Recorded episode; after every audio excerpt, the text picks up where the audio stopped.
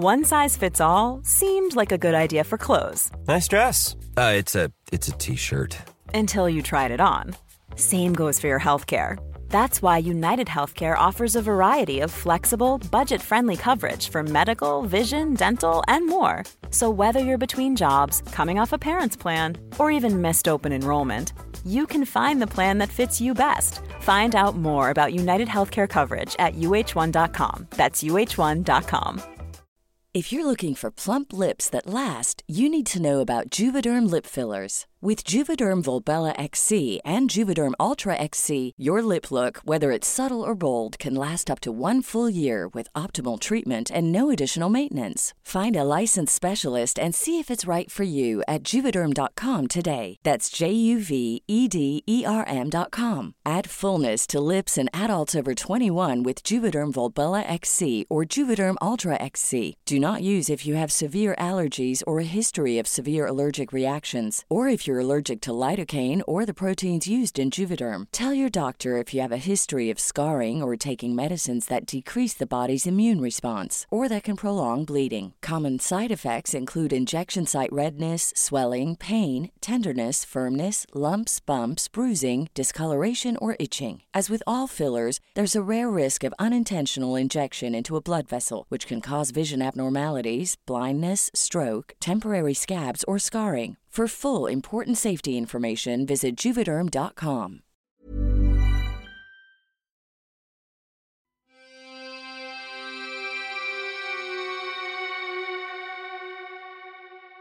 Welcome to Murder Mile, a true crime podcast and audio guided walk featuring many of London's untold, unsolved, and long forgotten murders, all set within one square mile of the West End. Today's episode is about David Martin, the gun loving, sticky fingered, cross dressing transgender burglar whose bungled arrest led to one of the Metropolitan Police's worst miscarriages of justice. Murder Mile contains graphic descriptions of violence, which may upset those who are easily offended, as well as realistic sounds, so that no matter where you listen to this podcast, you'll feel like you're actually there. My name is Michael, I am your tour guide, and this is Murder Mile. Episode 17 David Martin and the baffling case of the transgender Houdini.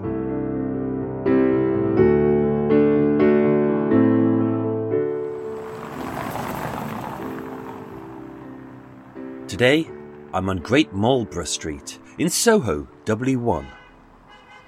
A mid sized road which runs parallel with Beak Street, where the mad shoemaker and wannabe cock chopper William Stolzer was arrested. Broadwick Street, where big hearted Ginger Ray was brutally murdered.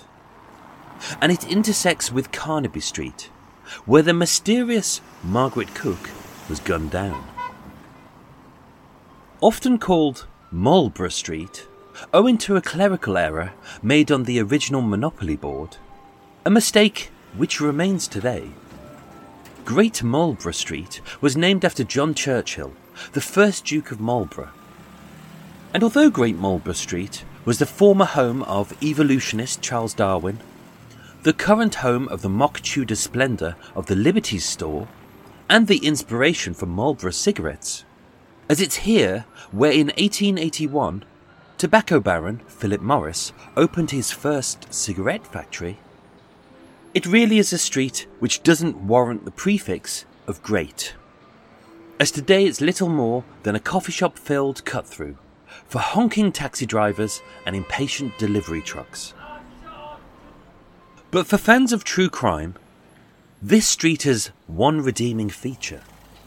As 19 to 21 Great Marlborough Street was once the home of the Marlborough Street Police Station and Magistrates Court, where Oscar Wilde's infamous libel trial was held, where the Rolling Stones stood trial for drug and firearms offences, where John Lennon and Yoko Ono were tried for obscenity, where Richard Rhodes Henley, the randy Canadian sailor with a deadly wanking fixation, was arrested And it was here, in 1982, that a baffling chain of events, which led to the near execution of an innocent man, all began with the arrest of a transgender burglar called David Martin.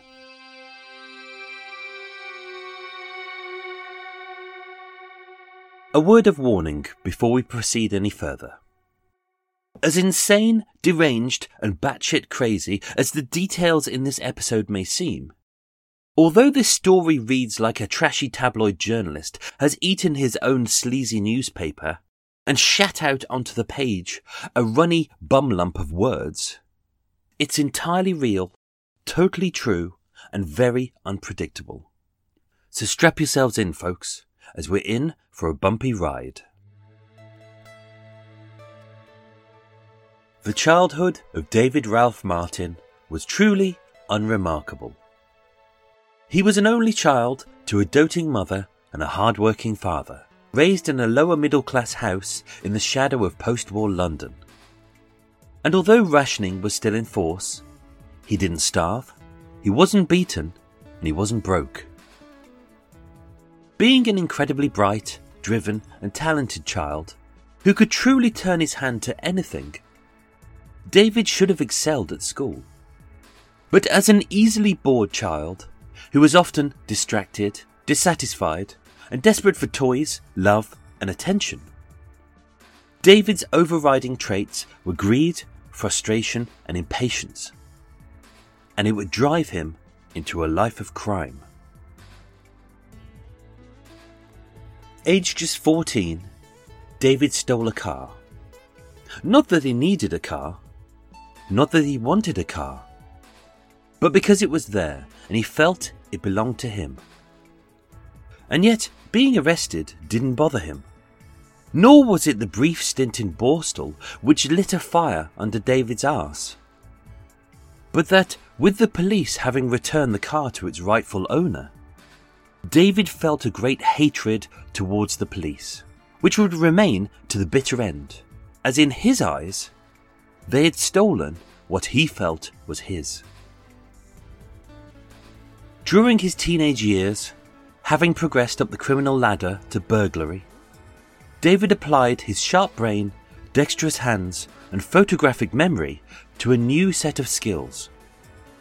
And just as training as a motor mechanic had made him a swifter car thief, having learned to bypass any building's alarm system and developed an encyclopedic knowledge of door locks.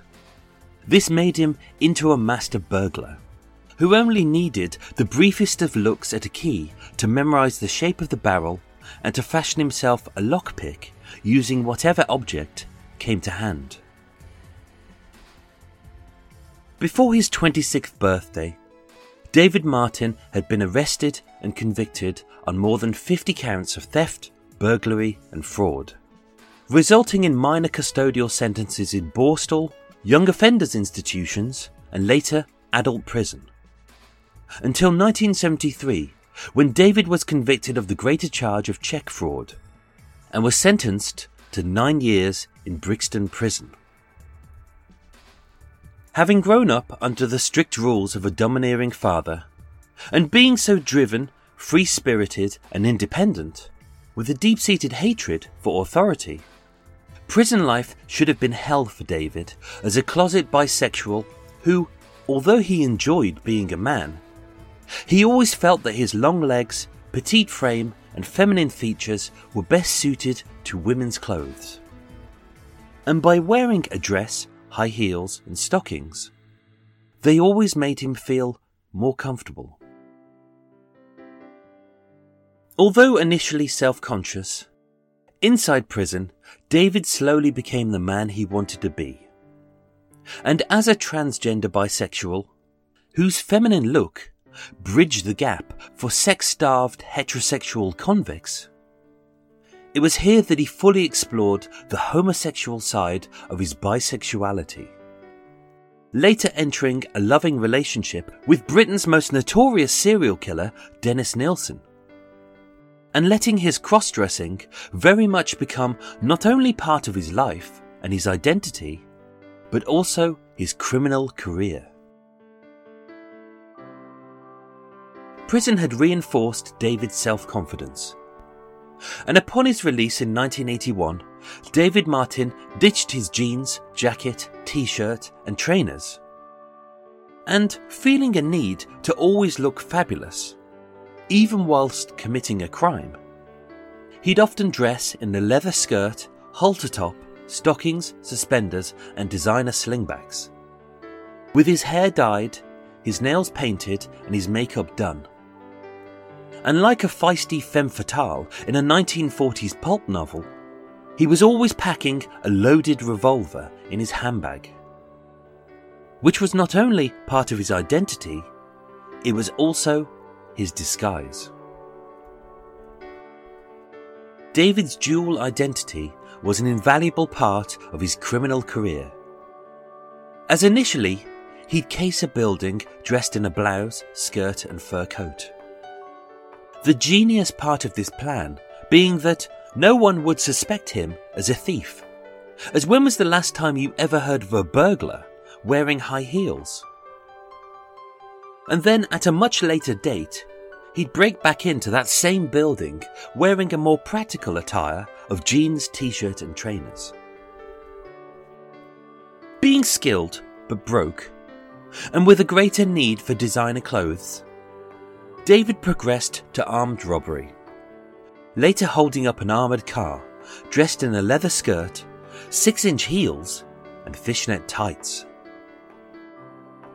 And although, in July 1982, he would steal 24 handguns and over 1,000 rounds of ammunition from Thomas Bland and Sons, a gun dealer on New Road in Covent Garden. He didn't need the guns, and he didn't want the guns. And although some he sold, he kept most, believing they belonged to him. In February 1982, having ventured into the lucrative market of video piracy, David used his burglary skills to break into Colour Film Services, a film laboratory and private cinema at 22 Portman Close, at the back of Oxford Street, to assess which video recorders and master copies of the latest Hollywood blockbusters he would eventually steal. When disturbed by Albert Seaman, who was working the night shift, and asked what he was doing there, instead of fleeing, with a supreme self confidence, dressed in a blonde wig, a mink coat, tapered trousers, Cuban heeled shoes, and carrying a clutch bag, David simply replied in his manly voice, It's okay, mate. I'm security. Then flashed a fake ID badge and casually walked out, testing the doors as he left. So implausible was this story that even though Albert reported it to his superiors and eventually the police, no further action was taken. On Thursday, the 5th of August, 1982, at a little before midnight, David returned to Colour Film Services at 22 Portman Close, dressed in dark jeans, boots, a black leather jacket, a lot of eyeliner. Well, this was the 1980s. And picked the lock using a key he'd fashioned just a few months earlier out of a screwdriver. Once again, having been spotted by a security guard, David bluffed his way out. But not believing the story of a man dressed entirely in black, the security guard called the police. Moments later, PC Nick Carr and PC Jerry Fretter entered the premises. Unfazed by their arrival, David was polite but officious.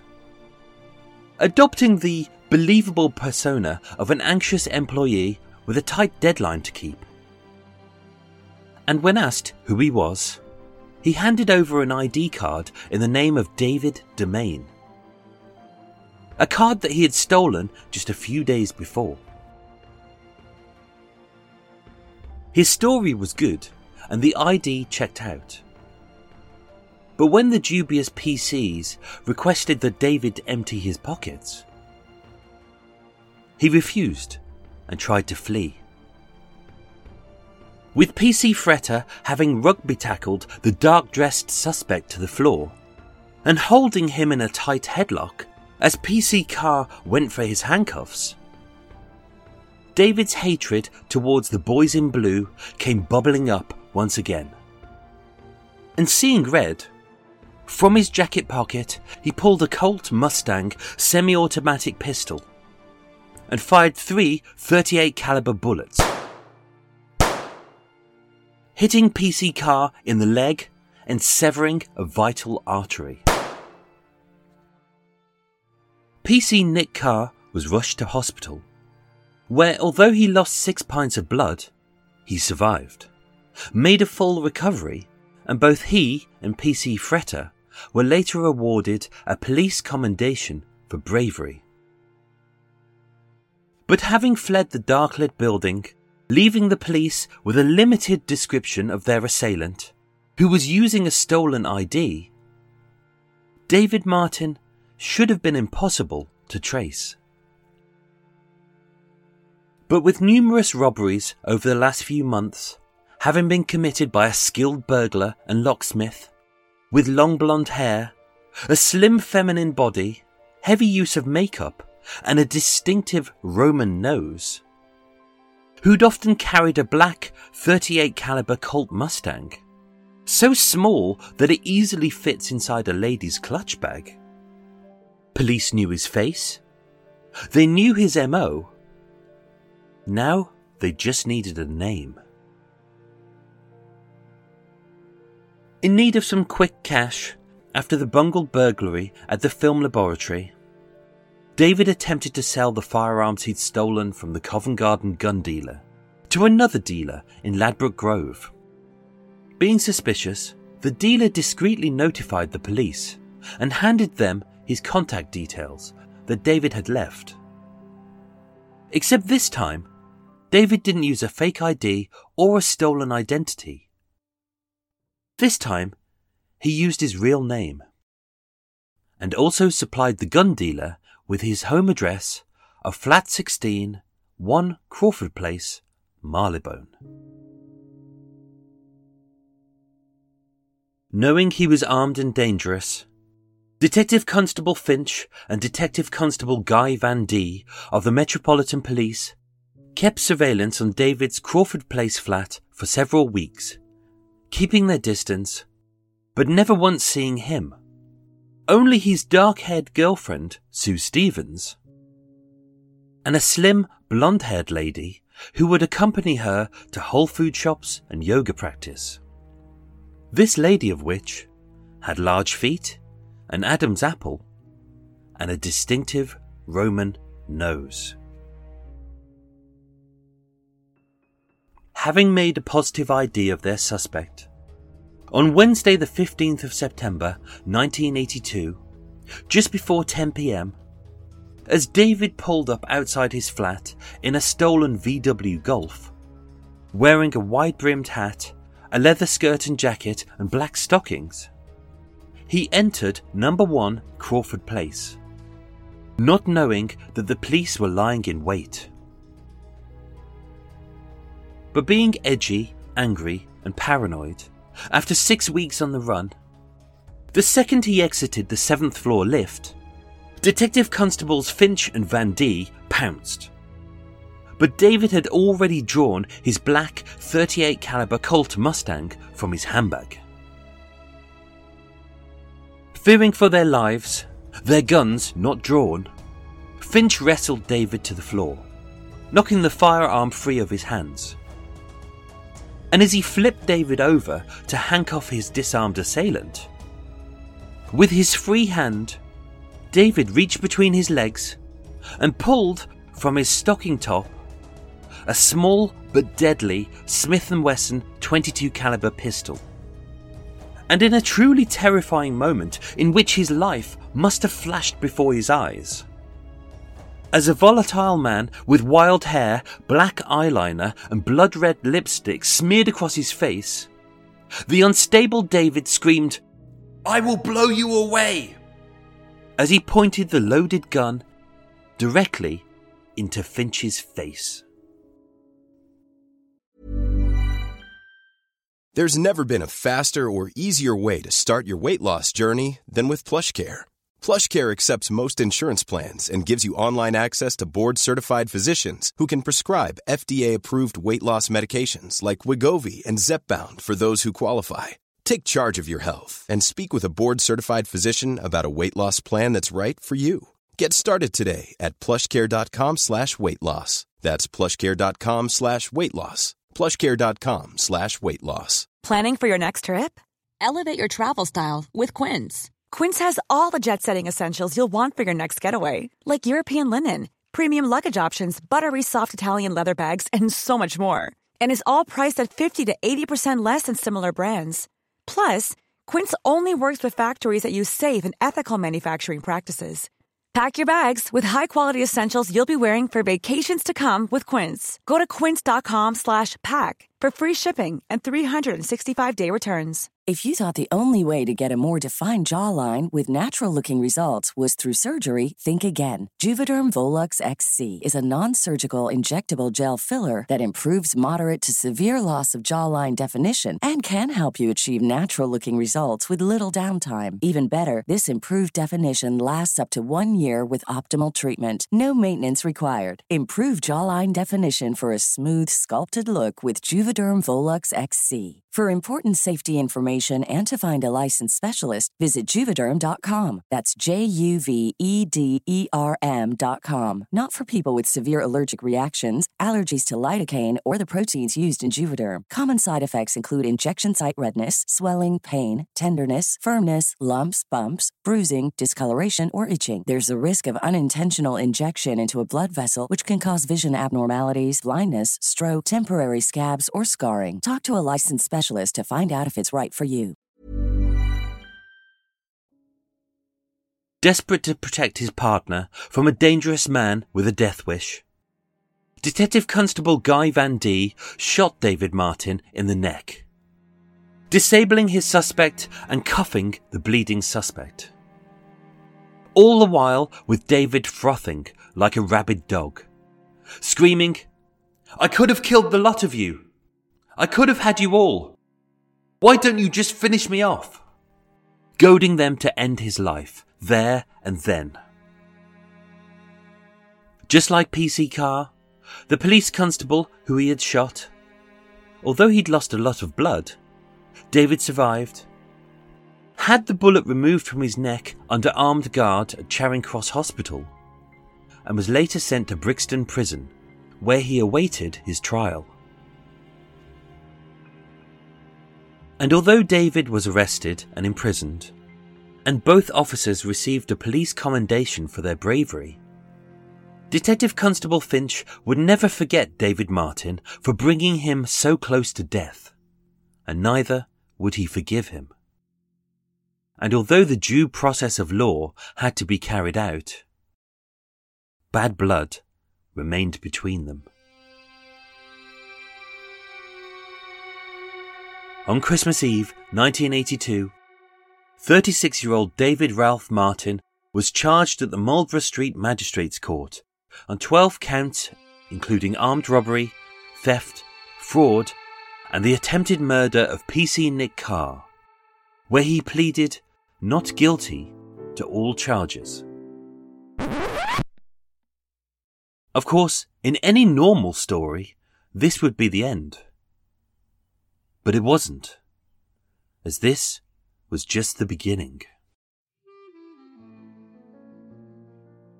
After the initial hearing, David was returned to his cells in the bowels of the Marlborough Street police station. A standard single cell measuring just six feet wide by six feet deep. Surrounded by four cold grey walls of solid brick. A small high window covered in thick iron bars. With a basic bed, a simple toilet, and the only way in or out being through an 8 inch thick steel door, which was locked. And it's here that the prisoner would sit and wait, as the endless hours and minutes ticked by, trapped in a drab grey cell. But then again, being so driven, bright, and easily distracted. With people to see, things to do, and an all consuming contempt for the law, David was never a very patient man. And so, by 4 pm that afternoon, when the police opened his cell door to transfer him back to prison, David was gone. Nicknamed by his former police captors as Houdini, after the infamous magician and escapologist Harry Houdini, David wasn't just a genius at breaking into buildings, he was just as skilled at breaking out. Claiming to his friends, There's no prison which can hold me, David had first escaped from Borstal in 1968 by picking a lock. In 1972, he twice escaped from a prison van on his way to court. First, through the skylight, and second, by picking the lock and springing all of his cellmates' doors open too. In 1973, David and 20 other prisoners rammed the prison gates having hijacked a rubbish truck, but was caught hailing a cab on Brixton Hill. In 1974, he almost escaped from Parkhurst Maximum Security Prison, having handcrafted a set of seven keys to the prison doors. And in 1975, at HMP Gartree, another maximum security prison, having cut away the metal grille in his window and bypassed the prison's alarm system, he almost escaped, but was caught having injured his leg. But this time, in his cell at the Marlborough Street police station, David didn't have the luxury of time.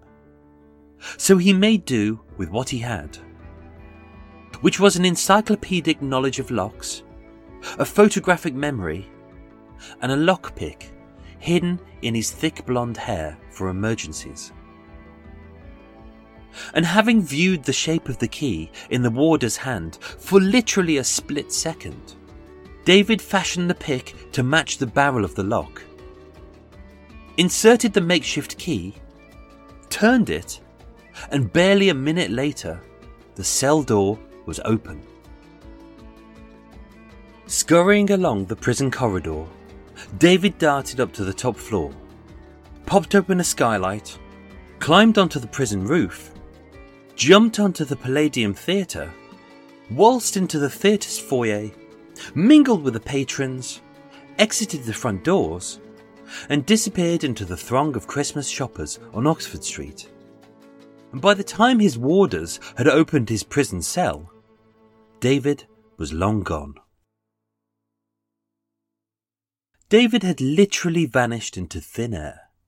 And although the police kept surveillance on his usual haunts, his Crawford Place flat, his parents' home, his favourite bars, yoga clubs, and whole food shops, David had completely disappeared.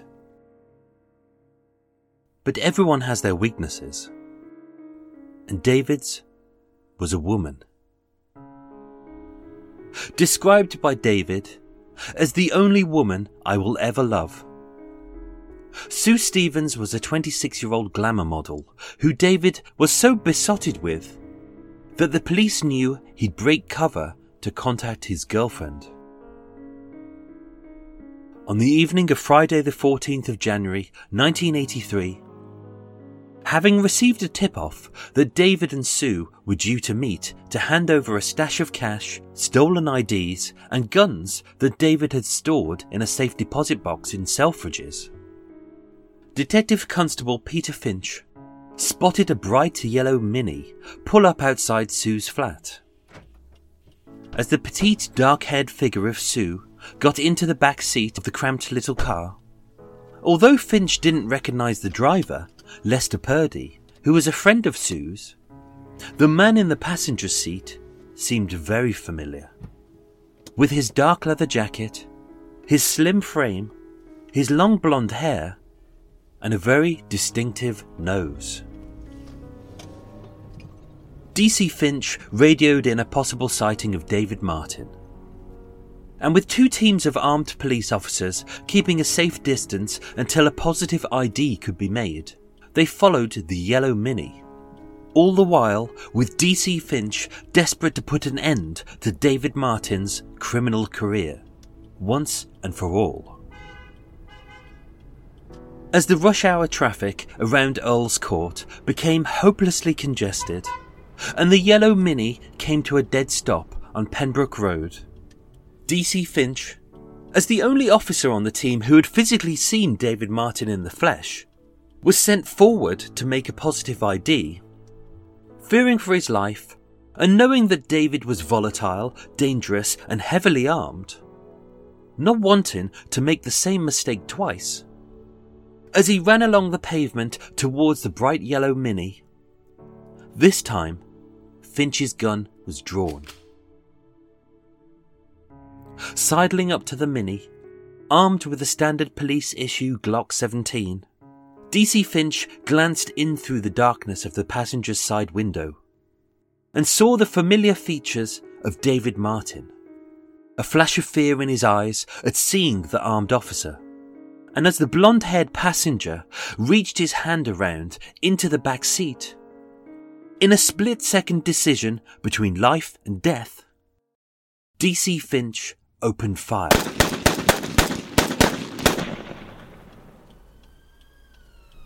Providing tactical backup for his partner, Detective Constable John Jardine fired five shots through the Mini's rear window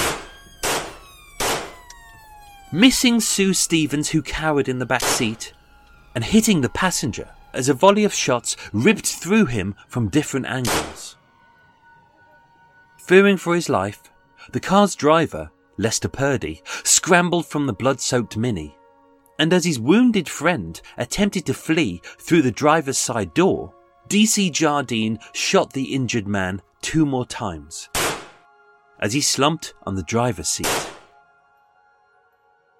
With his heart racing and his blood pumping, as Finch reached the driver's side door, firing once more, he realized that he was out of ammunition. He dragged the blooded passenger from the Mini and pistol whipped him into unconsciousness. David Martin's criminal career had finally come to an end. No longer being a danger to anyone, Having handcuffed the unconscious passenger, they rolled him over to formally arrest him. But as his blonde hair, which was matted with blood, was moved away from his face, DC Finch realized that he had made a deadly mistake. As the man he had shot was not David Martin. The Mini's passenger was Stephen Waldorf, a 26 year old freelance film editor who was a friend of Sue's who had never met David Martin. And yet tragically, they looked remarkably similar. The police had shot an injured man, pistol whipping him, handcuffing him, shooting him five times, hitting him in the arm, the stomach, and the head, and leaving him bleeding on the pavement. Although riddled with bullets, having gone into cardiac arrest and lost a lot of blood. Stephen Waldorf remained in intensive care at St. Stephen's Hospital in Fulham for many weeks and went on to make a steady recovery.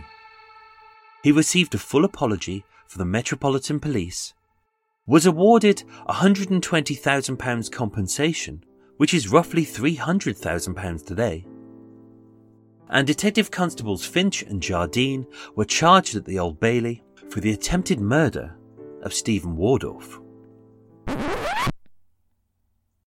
Of course, in any normal story, this would be the end. But it isn't.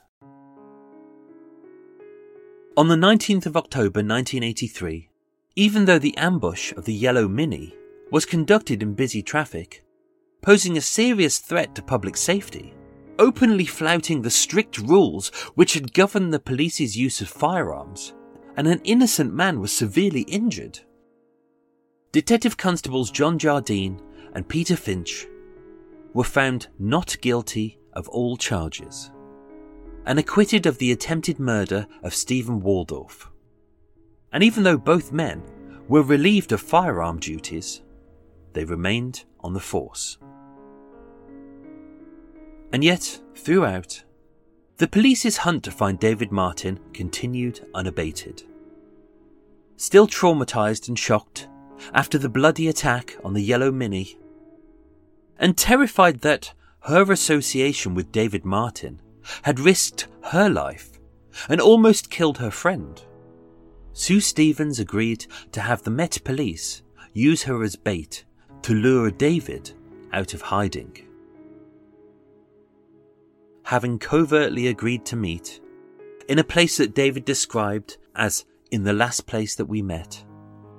On Thursday, the 28th of January 1983 at 8 pm, a beige stolen Ford Sierra pulled up on Heath Street in Hampstead, North London. Inside sat a furtive looking man in his mid 30s, wearing blue jeans, a white t shirt, and a black leather jacket. With short, dark, recently dyed hair and a distinctive Roman nose.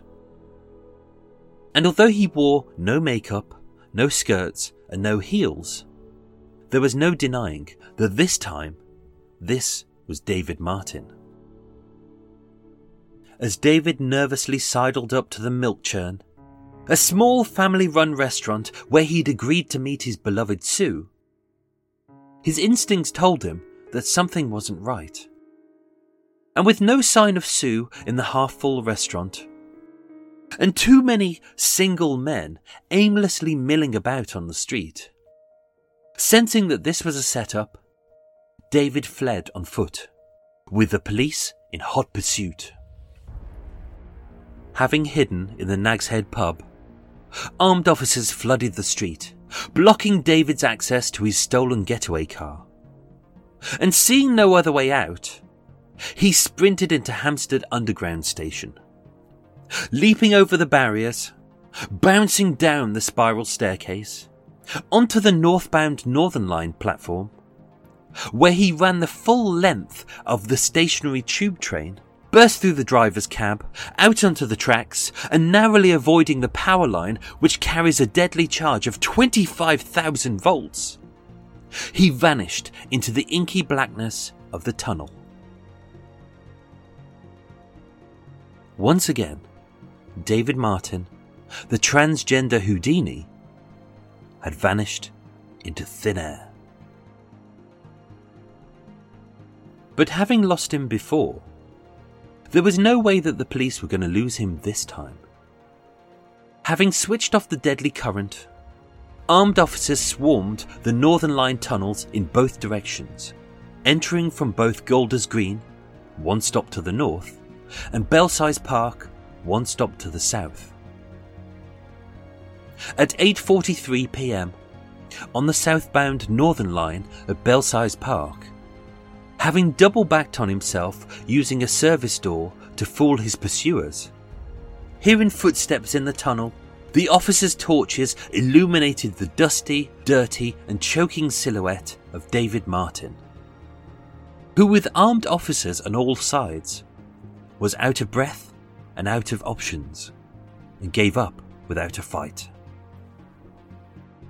Taking no chances with the volatile, violent, and heavily armed man, the officers searched David in the tunnel, and although he didn't have a gun, he was packing two knives and a can of ammonia spray.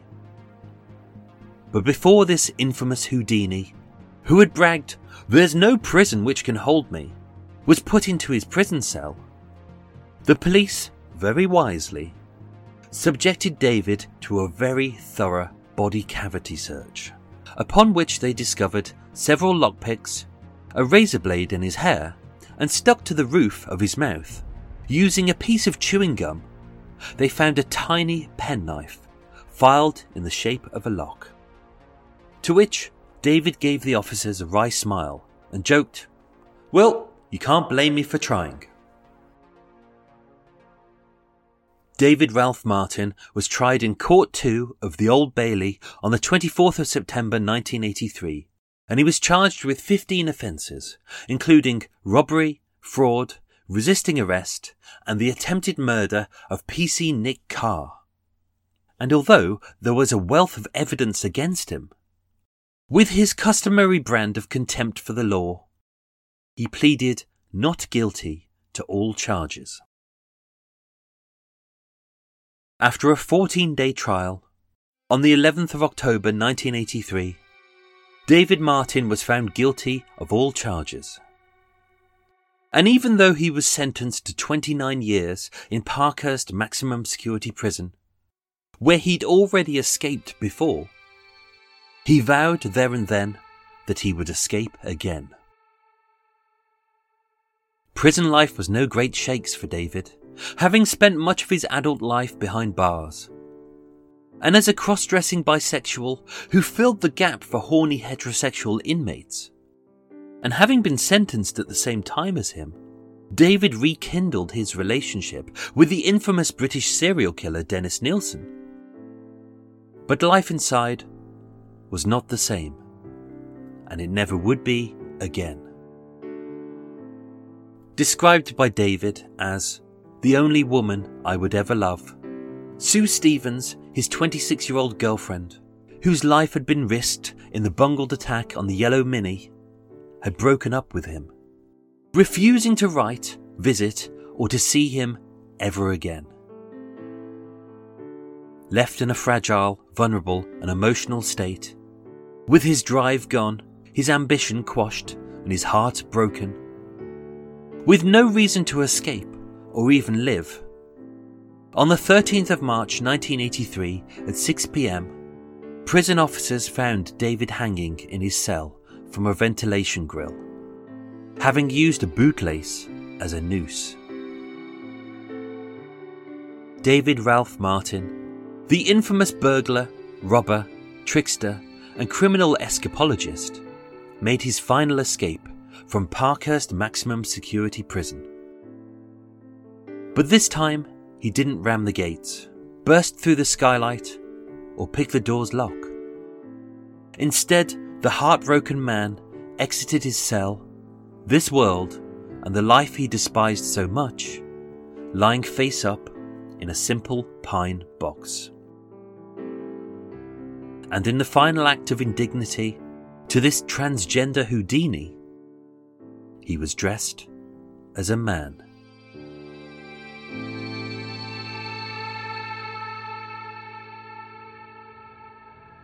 Ladies and gentlemen, thank you so much for listening to Murder Mile.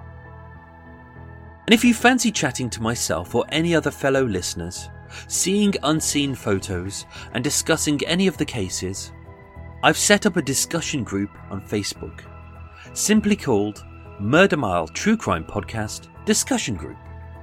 And there's a link here in the show notes. Or you can join us on Facebook, Twitter, and Pinterest. Murder Mile was researched, written, and performed by myself, with the main musical themes written and performed by Erik Stein and Jon Boux of Cult with No Name. Next week's episode is the unsolved murder of Nora Upchurch. Thank you, and sleep well.